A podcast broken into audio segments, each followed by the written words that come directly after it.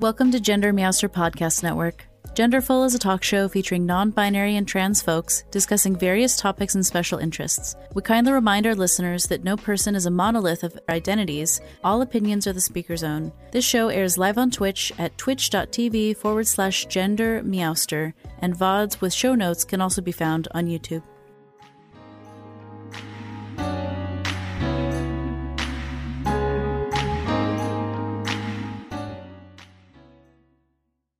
Everyone. I am Gender Meowster and I use they them pronouns. And I have a wonderful guest with me today. Hello, would you like to introduce yourself with your name and pronouns? Hi, everybody. My name is Myth. You might know me as Amethyst. I do go by both, and my pronouns are they, them. Yay, them. They, them. I don't know why I'm feeling punny today, but I am. Well, I am Hello, so grateful that you wanted to hang out today and talk about cool stuff. Yeah, thank you for having me. It's so exciting. When am I not feeling punny meowster? Mirror me ass. Maybe when I'm actively asleep. so, I realized that you are a human being in the world that exists when you did a cool tweet. Yes. And I want to share the tweet. But first, maybe could you just tell us a little bit about yourself? What do you do when you're not here on this talk show? What does your life look like? Oh, What do I do? And vibe and exist is totally an answer. Yeah, I vibe and exist. The past year has been hard on everybody, so I've been mostly surviving that. I am a writer, and when there's not a panini going on, I'm a public speaker, and I mostly write and speak on autism and neurodivergence and disability rights. So that's my realm of where I usually do my work. As a person, I am a huge nerd. I'm a big bookworm. I'm a writer and just for fun and pleasure, picking things, and I play a lot of role playing games online with my group of friends. I'm currently running two campaigns. One is like loosely 5e uh, D&D, and one is a Phoenix Dawn Command campaign, which I managed to like jury rig to work in uh, Roll 20. it's really not intended for that, but I Yep. managed to make it work. And otherwise, I am just vibing with my cats. That's so cool. I love that for you. Yeah. I'm I am a Twitch streamer and I have a really cool Discord community and I'm also like autistic, ADHD, neurodivergent, invisible disabilities with chronic pain, Same. trans, non-binary, transmasculine, like all the things. So I Yeah. spend a lot of time at home with this cute cat Napper Kitty who's on screen, and my wonderful wife, Trans Capybara, who's working very hard in the other room and also lurking in the stream. This is what I do. I like hang out and have conversations with people about gender, and it's like the coolest job ever. it does. It sounds like the coolest job ever. we were playing. So my birthday, my stream birthday was last week.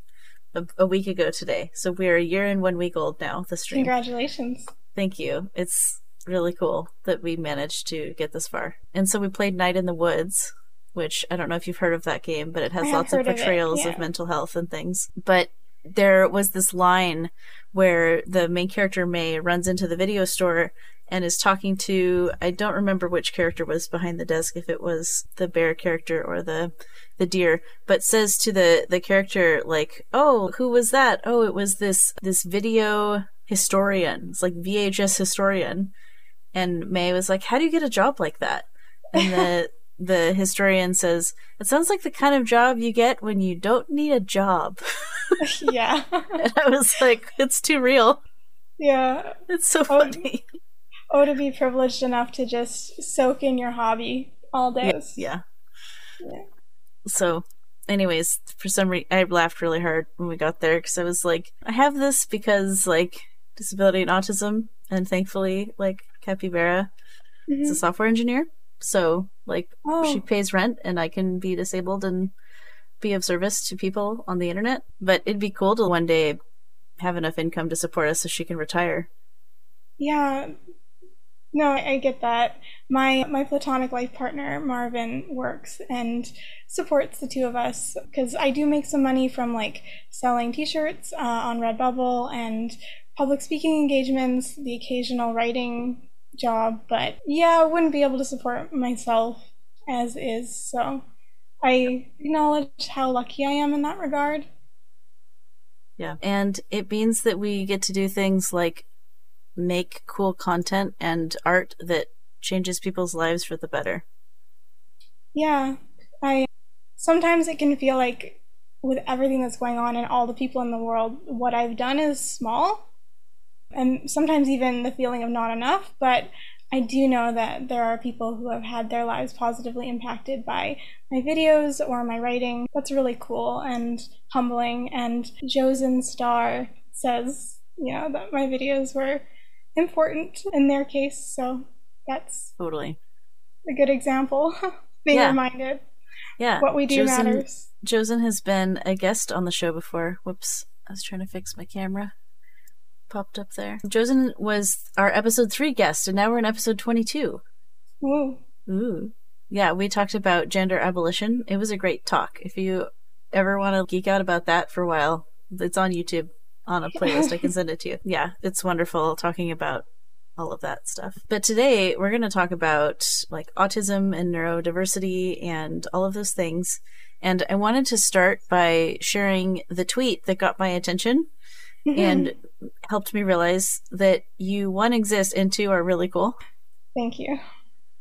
So, would you like to read this to us, or would you like me to read to us? I don't know if there's too much lag and it's hard to read over Twitch, or what you'd like to do. No, I I can read it. I just have to get, go to my Twitter real quick. Sweet. And for anyone who's wondering, Myth's Twitter handle is at neurowonderful, which is such a fun way to say that. Like, my talk show is Genderful, which is gender wonderful. Yeah. So I love that that's the handle you picked for your Twitter. That's so Yeah, nice. I've been using that since I think around 2013 on Tumblr. It was my blog handle.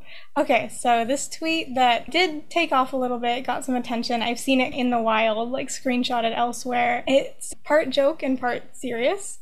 It says the five neurodivergent love languages info dumping, parallel play, support swapping, please crush my soul back into my body, and I found this cool rock slash button slash leaf, etc., and I thought you would like it. It's so amazing. Seriously, I've sent this to my therapist. I showed my wife. Everyone loves it. And then you go on to define or explain each Yeah. one, which I super love. And if you'd be willing to read those to folks who might be listening later too. So I'll read the tweet, and if I think of anything in the moment that I want to add to it, I will. But going through these replies, so people were asking, like, what are those things? And info dumping is talking about an interest or passion of yours, sharing information, usually in detail and at great length, but you can like micro info dump for sure. Parallel play, some people call this being alone together or just existing together. It's when you're, you know, both reading your own books in the same room or one person is doing a puzzle while another plays a video game, etc. Just like existing together. Uh, support swapping, I think I just used this term. I don't know if it was an existing term before this tweet thread, really.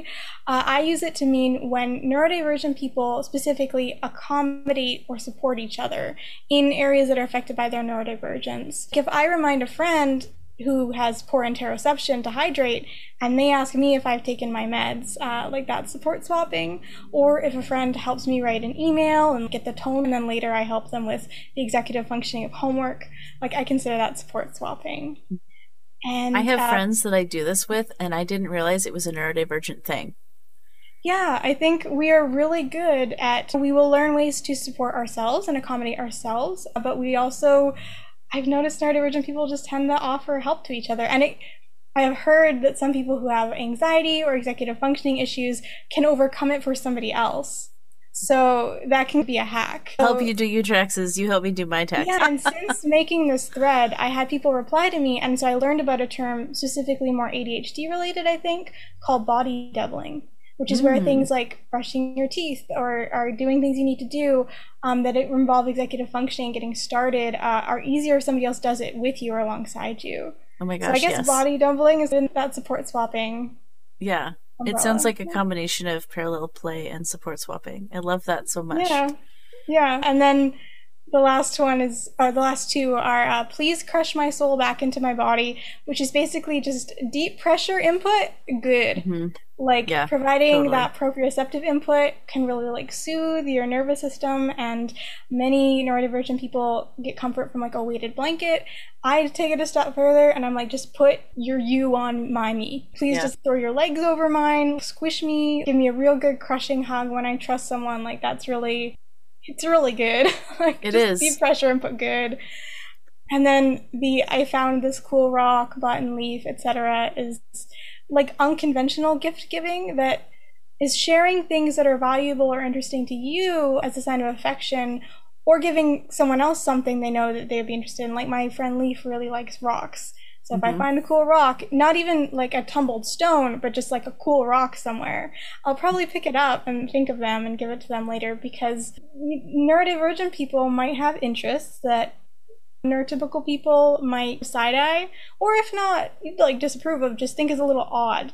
But if we give you a leaf or a rock or a, I don't know, a cool stamp or something, like mm-hmm. it's an expression of affection. And even if it's a little odd, it's, I think, just as valid. Totally. It's so wonderful to see this tweet and the thoughtfulness that went into it. And I just think it's really cool that you want to like hang out and be my guest today. So thanks for talking about more of the stuff. It's I feel like during pandemic especially neurodiversity has become a special interest because like I discovered my own autism and ADHD because I was home a lot and so I wasn't masking anymore. Oh, yeah. And then I'm like, "Oh, that's what's been going on." Wow. I'm it helps. thinking that might not be an uncommon experience, yeah, no, yeah, I think a lot of people have had that. And so it's my my wife has been out as autistic for a couple years now, and I think she realized she was trans by realizing she had what used to be called female autism. Now there's like all kinds Right. of problematic ways that's a whole thing and blah blah. But uh, she realized her gender because of her neurodiversity, and so we she helped me process me coming to terms with being autistic and telling other people in the world that I'm autistic because there was all this fear and there's so much I don't know stigma around it. No, I get that. I totally get that. And I think it's so wonderful that you could have each other for that. And I have been the friend who is helping somebody who, as an Mhm. adult, is going through it and realizing they're neurodivergent or autistic. So I've, I've been in that position that Capybara was in. And Mhm. I just feel very happy when I get the chance to do that for somebody. Yeah. I also just want to say, like, stretching and stimming and like self care is totally allowed on this podcast. So if you need to do a thing, please don't feel like you have to mask to talk about neurodiversity. It's good. Thank you for that. And it always feels more welcome to have that. I do still, as much as I talk about how it's good to drop the mask when you can and how you should stim if you need to, I still have this just, it's so ingrained in me where I try to sit still, especially when I'm like talking with my mouth with people. Mhm. But I definitely, over the course of this conversation, you'll see me start to stim with my hands more, maybe rock a little bit. And it's not that I'm not actively trying to mask, it's just, it's so ingrained in me at this point to be charismatic, to do the facial expressions, to do the tone of voice. And it, there are times when I can relax a little bit. And I, I think this is one of those times. Be a little bit more myself. No. Doing heart hands. Sometimes I wiggle around so much I keep having to move my camera because I hecked it up by stretching. Yeah, that's a very It's all good though. Cool. Here's a fluffy question I came up with at some point.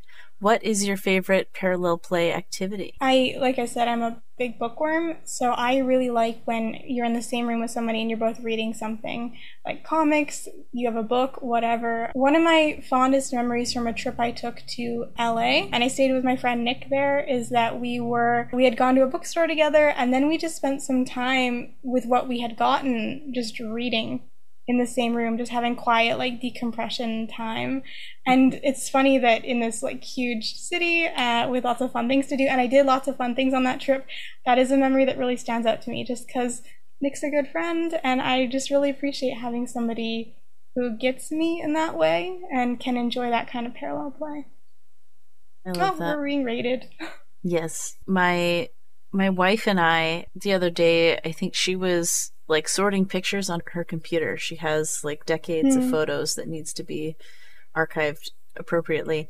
And I was like playing a video game on the TV with my little like switch dock or whatever. And That's so we're just both sitting on the on the couch next to each other doing our things, but it was so nice and like sometimes I'd reach out a foot in her general Yeah. direction. Like how little Neferkitty here sometimes she'll be laying on one of us, but then she'll just reach one paw out to the other one to just set it on you. She likes Yeah, to make sure she's cuddling everybody. It's adorable. Cats are masters of, of just existing together in the same space.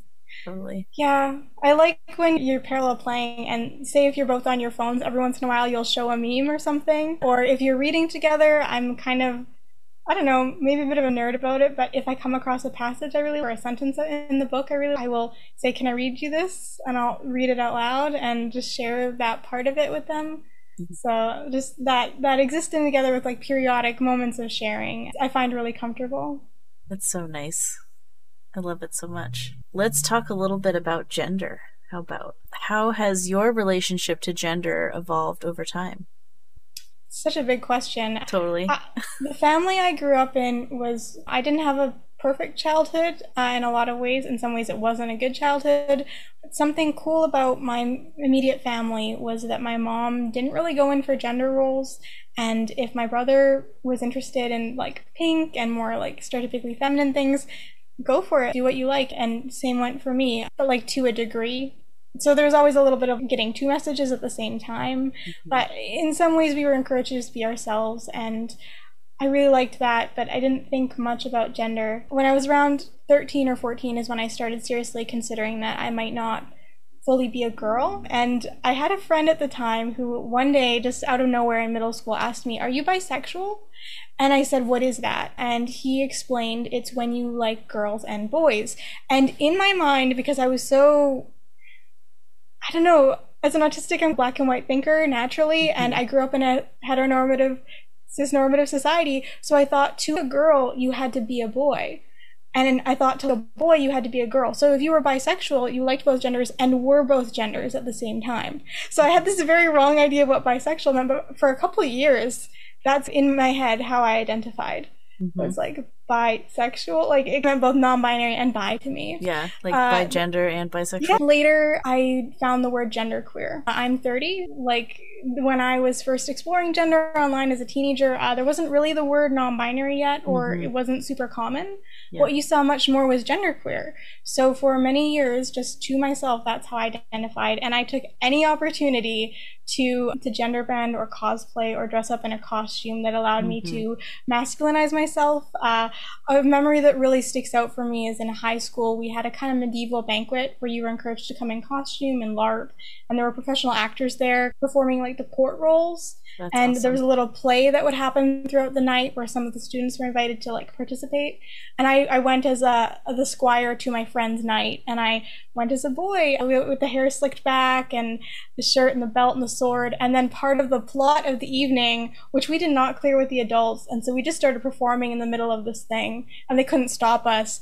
Was uh, I'm revealed to be a woman in disguise like my friend actually pulls my shirt open revealing like that my chest is bound and i'm like 17 at the time just Mhm. totally dramatic and into it and there ends up being the evening concludes with my character being judged by the church and like put in the stocks so like just i really enjoyed playing with gender and even when i didn't have a very complete or accurate picture of what like transgender was or what genderqueer was i i really always enjoyed the chances i had to play around with it and i was always very into stories of tamora pierce's series alanna who Mhm. was a, a young woman who pretended to be a boy to become a knight and then thinking back it's so obvious that i was so upset when alanna is revealed to be a woman Mhm. or like around the third book in this young adult Yeah. series and she begins to be called a woman and treated as a woman i i just something about it was disappointing to me and i couldn't put my finger on why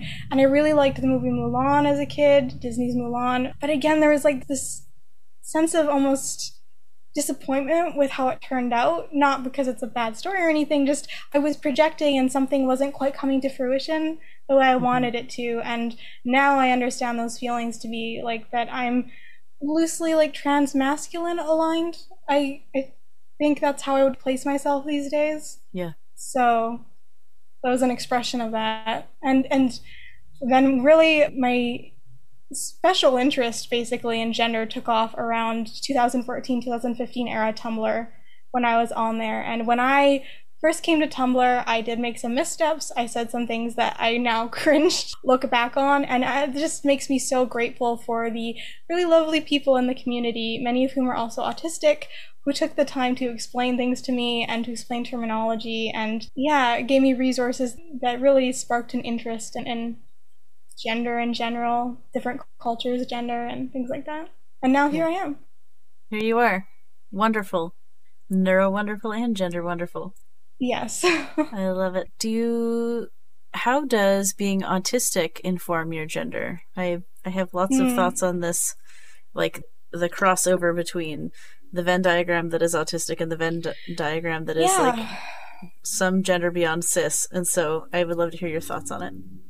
Yeah, so sorry if you hear the plane going overhead. I recently wrote a piece for the book Sincerely Your Autistic Child, which is a collection of essays from autistic adults written to the parents, the hypothetical parents of autistic children, like what we wish our parents would have known. And my mm. essay in particular was on gender uh, and sexuality a little bit, but about how autistic people are more likely to identify as anything but cisgender.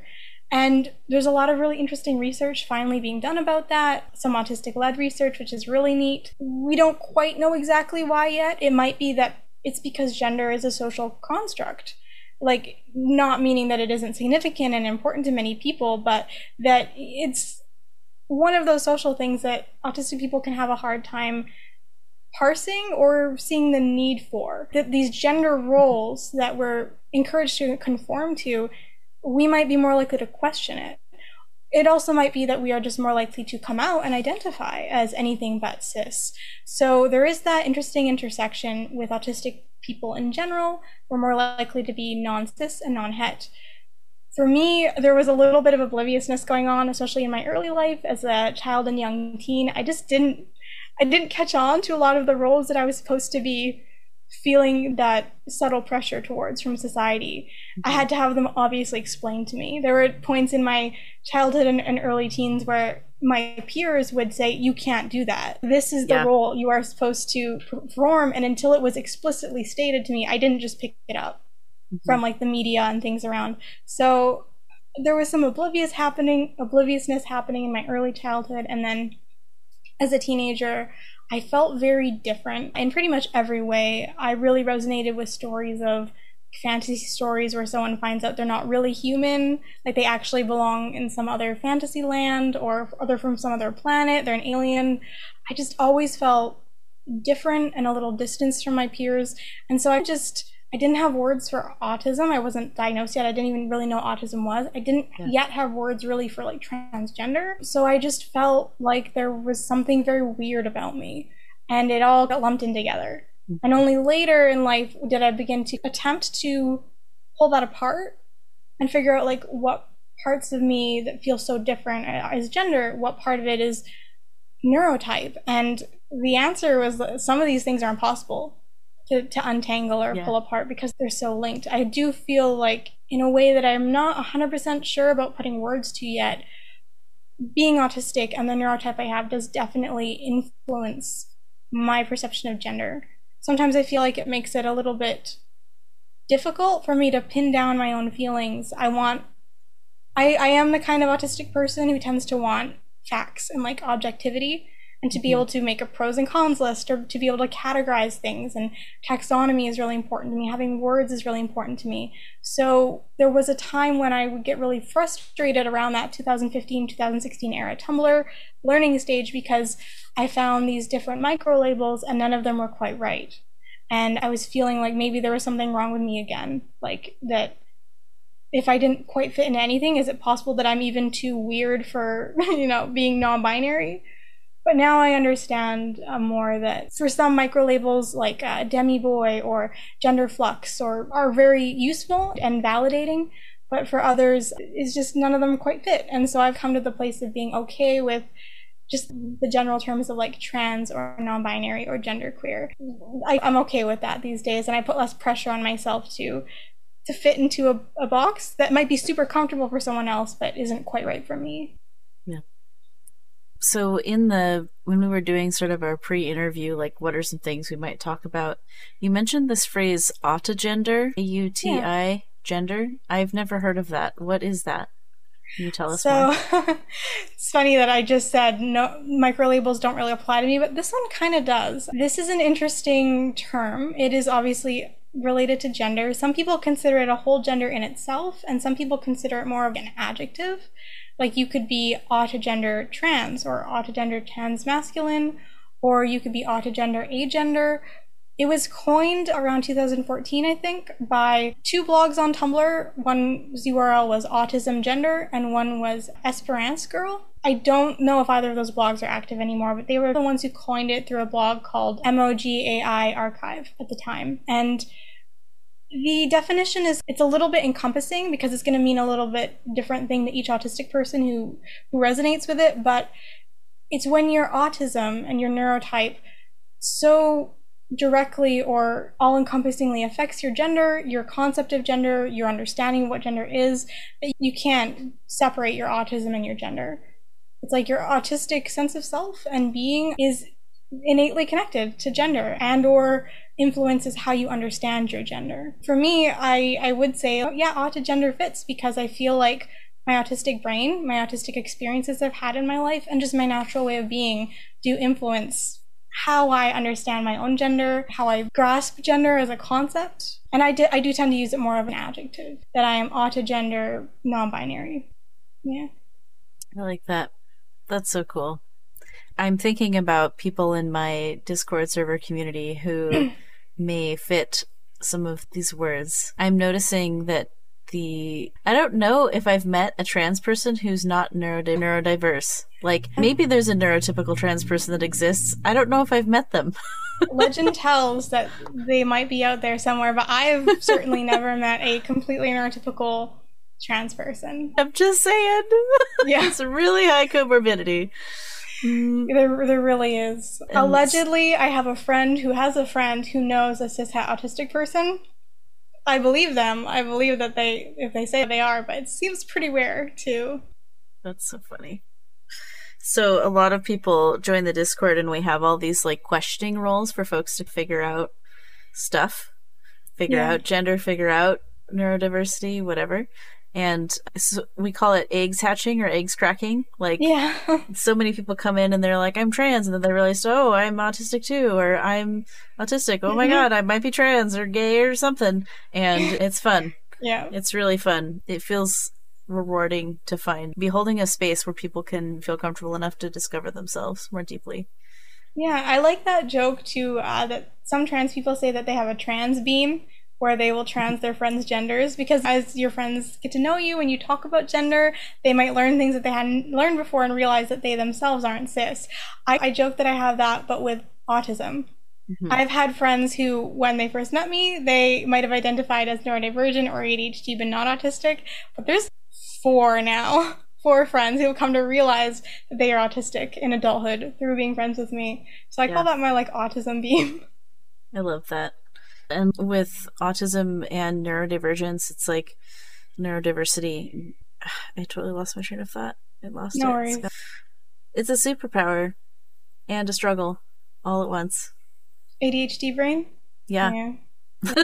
no, I get that. I can run a D&D session Mm-hmm. I have a million things going on in my head at one time. Somehow ADHD has all these tabs open and it's working. But then someone like asks me a question mm-hmm. and I forget every English word I've ever known in my life. I drop all the balls. That's right. It's yeah, it's the same. I there was a while that I was streaming two D&D campaigns I was running on Twitch, both of them every week.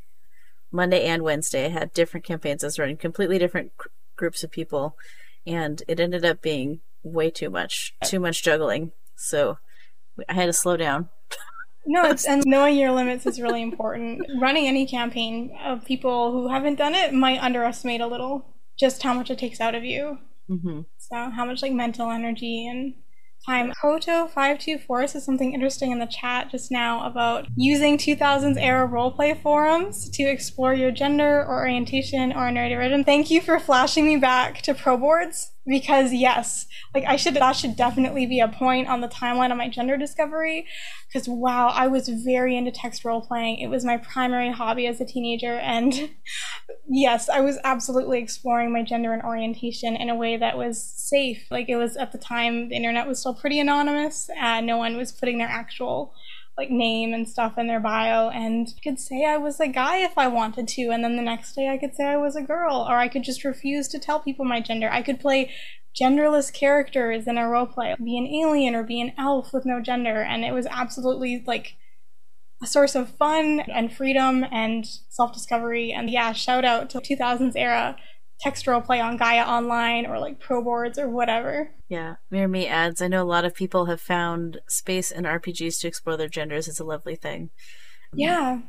Yeah. That's, we actually have looking for group tabletop stuff in our Discord server because it's so cool to be able to use tabletop games or other sorts of role playing games to find those Yeah, identities and try them out. The loosely 5e game that I'm running is the concept is it's an urban game set in the socialist solar punk meets fantasy city of Soltura, and the uh, adventurers are investigative adventurers who solve magical or supernatural cases as a team. And I intentionally and thoughtfully made this world very gay and trans.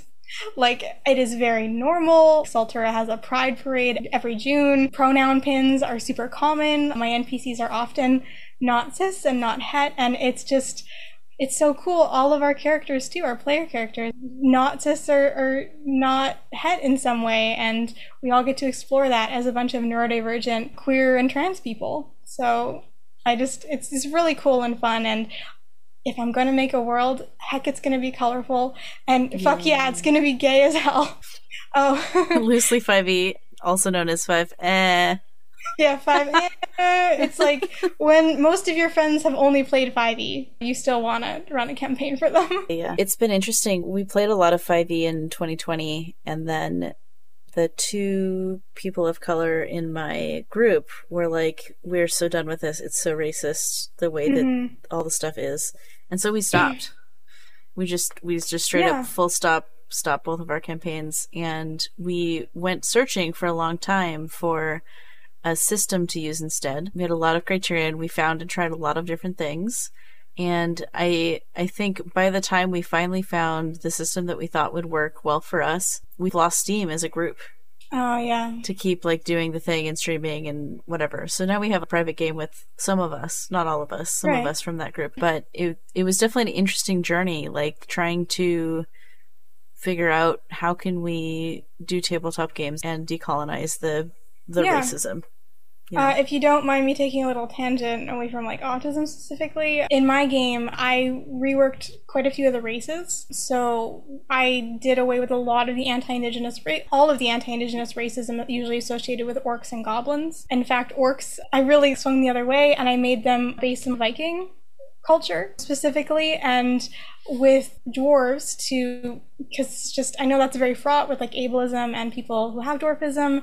There's all these mixed feelings about dwarves and fantasy. Uh, i instead made that race the oramos is what i named them and they are uh, like kind of mountain goat people. So they build their homes like into the sides of mountains and they mine for ore and have a lot of the same like mechanical traits as dwarves, but the Oramos also get like cute horns and hooves and they crave that mineral. And then like I had goblins be uh recent arrivals from the Feywild uh, who are new to this world and they're not like understood to be monsters. Like they're just different. They're just little friends who have very like cooperative societies that are like matrilineal and they're polyamorous and i like project all of my own interests into these colorful little friends. My goblins are like an array of rainbow colors, and I just made it so there are no evil races in mm. my D and D game, and wrote a lot of my own lore when it comes to the different races and classes to avoid as much as I could. Mm. And all, all of my players were on board with that, so it's worked out well for us. But what you did and and what your you know party did, your table is totally valid too. Like I understand is totally wanting to divorce from Wizards of the Coast and just not have anything to do with that system. I, I feel those feelings too, right? Yeah. So I get it. there's the added layer of challenge where there's something about my brain that mm-hmm. makes it really hard to read books and learn the new things. And like Oh. I learned D&D by listening to D&D podcasts for a year before I ever played.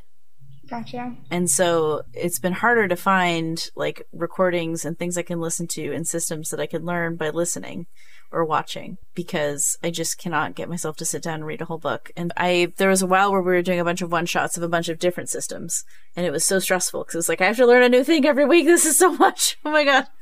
Yeah, that's a lot, especially depending on the complexity of the system you're using. Yeah. So I've made a lot of friends in the sort of indie tabletop realm who will make a character with me. We'll sit down and make a character. And I've just told them, I just need help because I'm overwhelmed and Yeah. I want to play and also my brain though. And so I've been really delighted, especially by my friend Logan, who is another guest. Incan Stories is his handle on the internet, but he makes sweet little games. And so follow him on Twitter. yeah, actually. we're we're like buds now. It's really cute. We're gonna do a home game of Wander Home this next month. I had to schedule like three or four oh. weeks out because we both. I've got a kid parenting schedule this summer that's a little more complicated than usual when school's in session. Anyways, it's like Logan and I have sat down at 10 p.m. my time, which is 2 p.m. the next day, his time down in Australia, and have made characters at 10 o'clock at night so I can play Wander Home with him. Because it's like a really cool system, and It my brain really is just like ah the things. So it's a great system. You should totally try Wander Home. yeah, I have my eye on it. I It's so absolutely great. will. It's so great. So yeah, it's been cool like getting to know people in like indie tabletop Twitter. Yeah.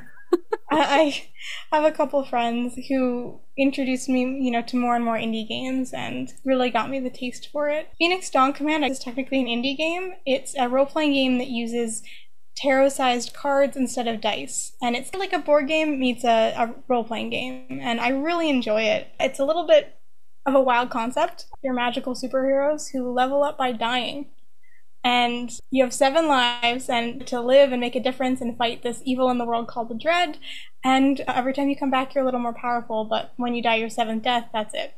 So i, I really like phoenix Oh. dawn command. It's just it's neat. It's uh ha- it combines a lot of my interests. Uh, there's a little bit of uh, fantasy horror in with what you're fighting and then there's the magical superheroes aspect. And yeah i just really like phoenix dawn command and that's my shout out to Twogether studios t-w-o like together and phoenix dawn command if you're interested look into it I'll add it to the show notes.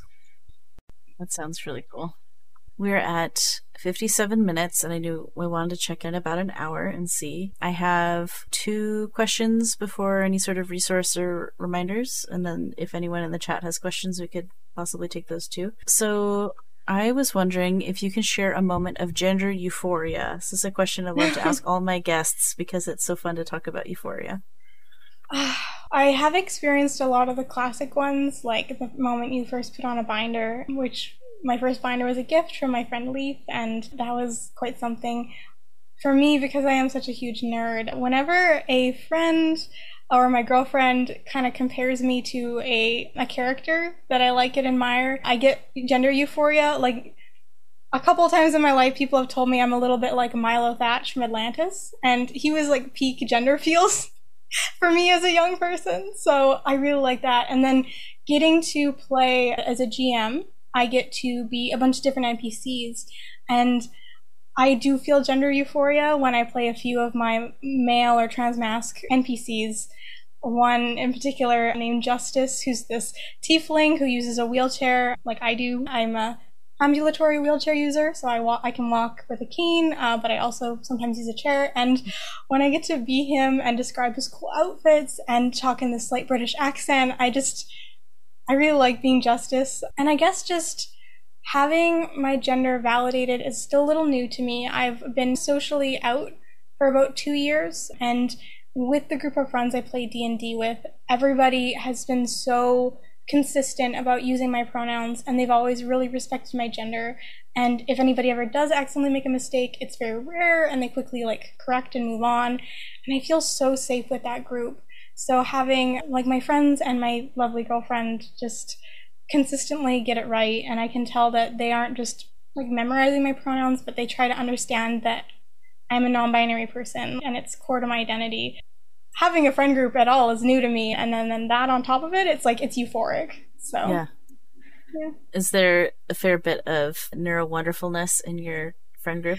Yes, we are all neuro wonderful to some degree. I think three of five of us, four or five of us are autistic. It's a really good group, and I accidentally stumbled into it. Um, I don't know, a couple years ago, maybe a year and a half, and the fact that we all found each other and became such good friends. Like two, two of us are from the Netherlands. Uh, one of us is from Canada. That's me. Two are from the U.S. The fact that we found each other and became such good friends is really, it's really cool. so I like that. I love that. No. I have a short story, and I think people who've heard the show and podcast have heard the story, so I'll keep it short. But whenever I turn on Zoom, I have this beard from my filter, and I forget that it's on there, and so every time I see it, I'm like, "Ah, there I am, being handsome and looking like me. It's so nice." You are very handsome. Thank you. And it took me a minute to catch on that it's a filter. That's pretty mm-hmm. good. Yeah, it's wonderful. I love it so much. Okay, so my my last sort of major question is what would you like to make sure folks know about your perspective on gender and non-binary issues? I guess the first thing is uh, that I wasn't always knowledgeable. I didn't always know what I was talking about, made some mistakes. So I want people to know that if you are one of the people who helped me through this years ago on Tumblr.com, uh, I appreciate it so much. And that I've followed and been mutuals with people uh, who are trans, non-binary, and that's been such a, a a learning thing for me. So I really appreciate that. I guess I tend to have a very like accepting idea of gender and however a person identifies as long as it's in good faith i'm cool with it and i do i've been very interested in queer theory over the last year about learning about specifically like more north american uh, and british just the, the history of the queer community and how people used to identify and the words that were used then and the words that are used now. And I think learning that history has given me a broader understanding and acceptance of people and getting to actually know they're trans and, and non cis people has been really eye opening for me. So my natural autistic inclination of black and white thinking and wanting to neatly categorize things I like that I've been I've been beginning to move past it and just accept that every person is going to have their own idea of what gender is, what their gender is, and as long as we are like accepting and loving each other and identifying good faith, whatever, like whatever you want to call yourself, and I, that again, I feel more comfortable not necessarily picking a micro label, mm-hmm. like just saying that like, I'm genderqueer. I love so. that. That's great. What resources would you like us to share? So we have together Twogether studios phoenix dawn command for in terms of like cross promo we have your twitter and your two books that you have essays featured in is there any sort of resources you want to talk oh about? Oh boy i guess specifically to autism so somebody i really admire and i've admired for a long time is lydia xz brown they are a non-binary asian american autistic activist, and their work was really formative for my understanding of autism and autistic justice and disability justice. They're also uh, an attorney, and but also they were one of the first publicly non-binary autistic authors and, and activists that I saw, and I admire them so much, and I think that their work is really thoughtful and well written, but also like accessible to people who aren't necessarily well versed in academic language. So I recommend their work to anybody. And then I guess just on Twitter, there's the actually autistic hashtag. Mm-hmm. So if you are one of those people who, over the course of this last year, you might be thinking, oh, maybe I'm not as neurotypical as I thought, I find that one of the best ways to learn and, and share with other people who might have similar experiences is just going straight to the source yeah. uh, of other autistic people. So Absolutely. I, I think that while it's a big tag and there's a lot of people in that tag, you can find some like good resources and also just see what autistic people say about themselves and their experiences. And if that happens to resonate with you, then that's your yeah. what you honestly like the meme subreddits for like autism and ADHD have been such a huge yeah. awakening for me. Yeah. And I know it's just Yeah. like autistic people shit posting about being autistic, but like actually though, it's very it's, helpful. It's such an accessible format, and it's not as it's not as intimidating as like a big long blog post that uses Mm-hmm. a lot of medical terminology. Like you're hearing interoception and and executive functioning and praxia. You're like, what's that? But memes are a lot more accessible and can be a really good way of learning. Yeah, It's so fun. Oh my gosh. Can't believe how much I've learned from memes. It's wild. That's me with the like uh, meme kind of subreddits for trans people and Mm-hmm. non-binary people. That like cracked me real good a couple years ago. yeah. Totally. Yeah. We have one one post from the the chat. It came up during I guess our parallel play talk. Does parallel playing single player games together count? Absolutely. Yeah. That's as long as you're in the same general area and just doing your own thing, I think that's totally parallel play. My actually my partner and I do that. We both play Animal Crossing New Horizons at the same time.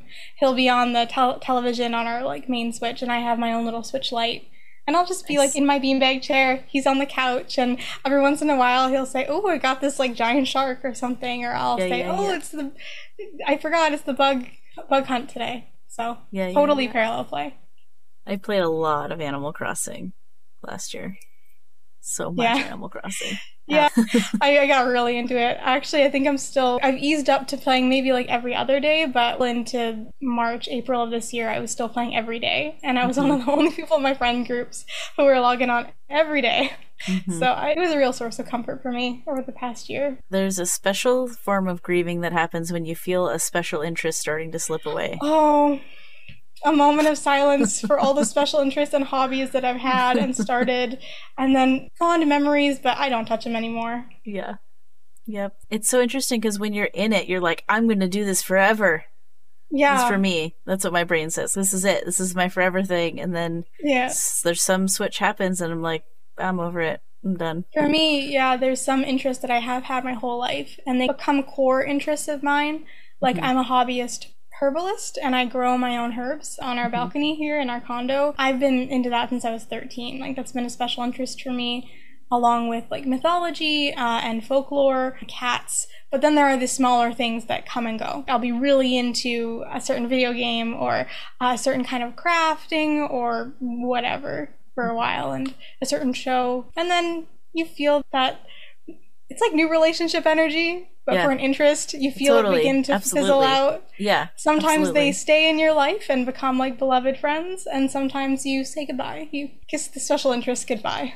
Yeah. Yeah. Yeah. I feel like cats and video games are always going to be special interests, but like the Yeah. specific video game is going to change a lot.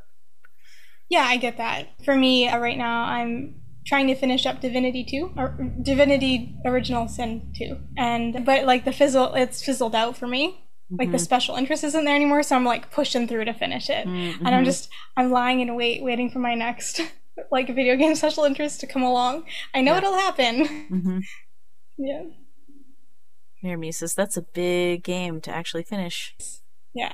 And I tend to want to do all of the side quests. So Me too. I always want to do all the things. I don't want to miss out. What if there's a trans person in the game and I don't find them because I didn't do the side quest? I found a couple gay couples. so I take screenshots and send them to my girlfriend when I do find some gays. I love it so much. Oh, that's so fun. Yeah. I. Have you ever played Breath of the Wild? Yes, I've only gotten to that first village that you get to. That's actually my plan for when I'm done Divinity Original Sin 2 is I'm going to get back to Breath of the Wild. I was really enjoying it. I. It's. I bought a Nintendo Switch just so I could play that game.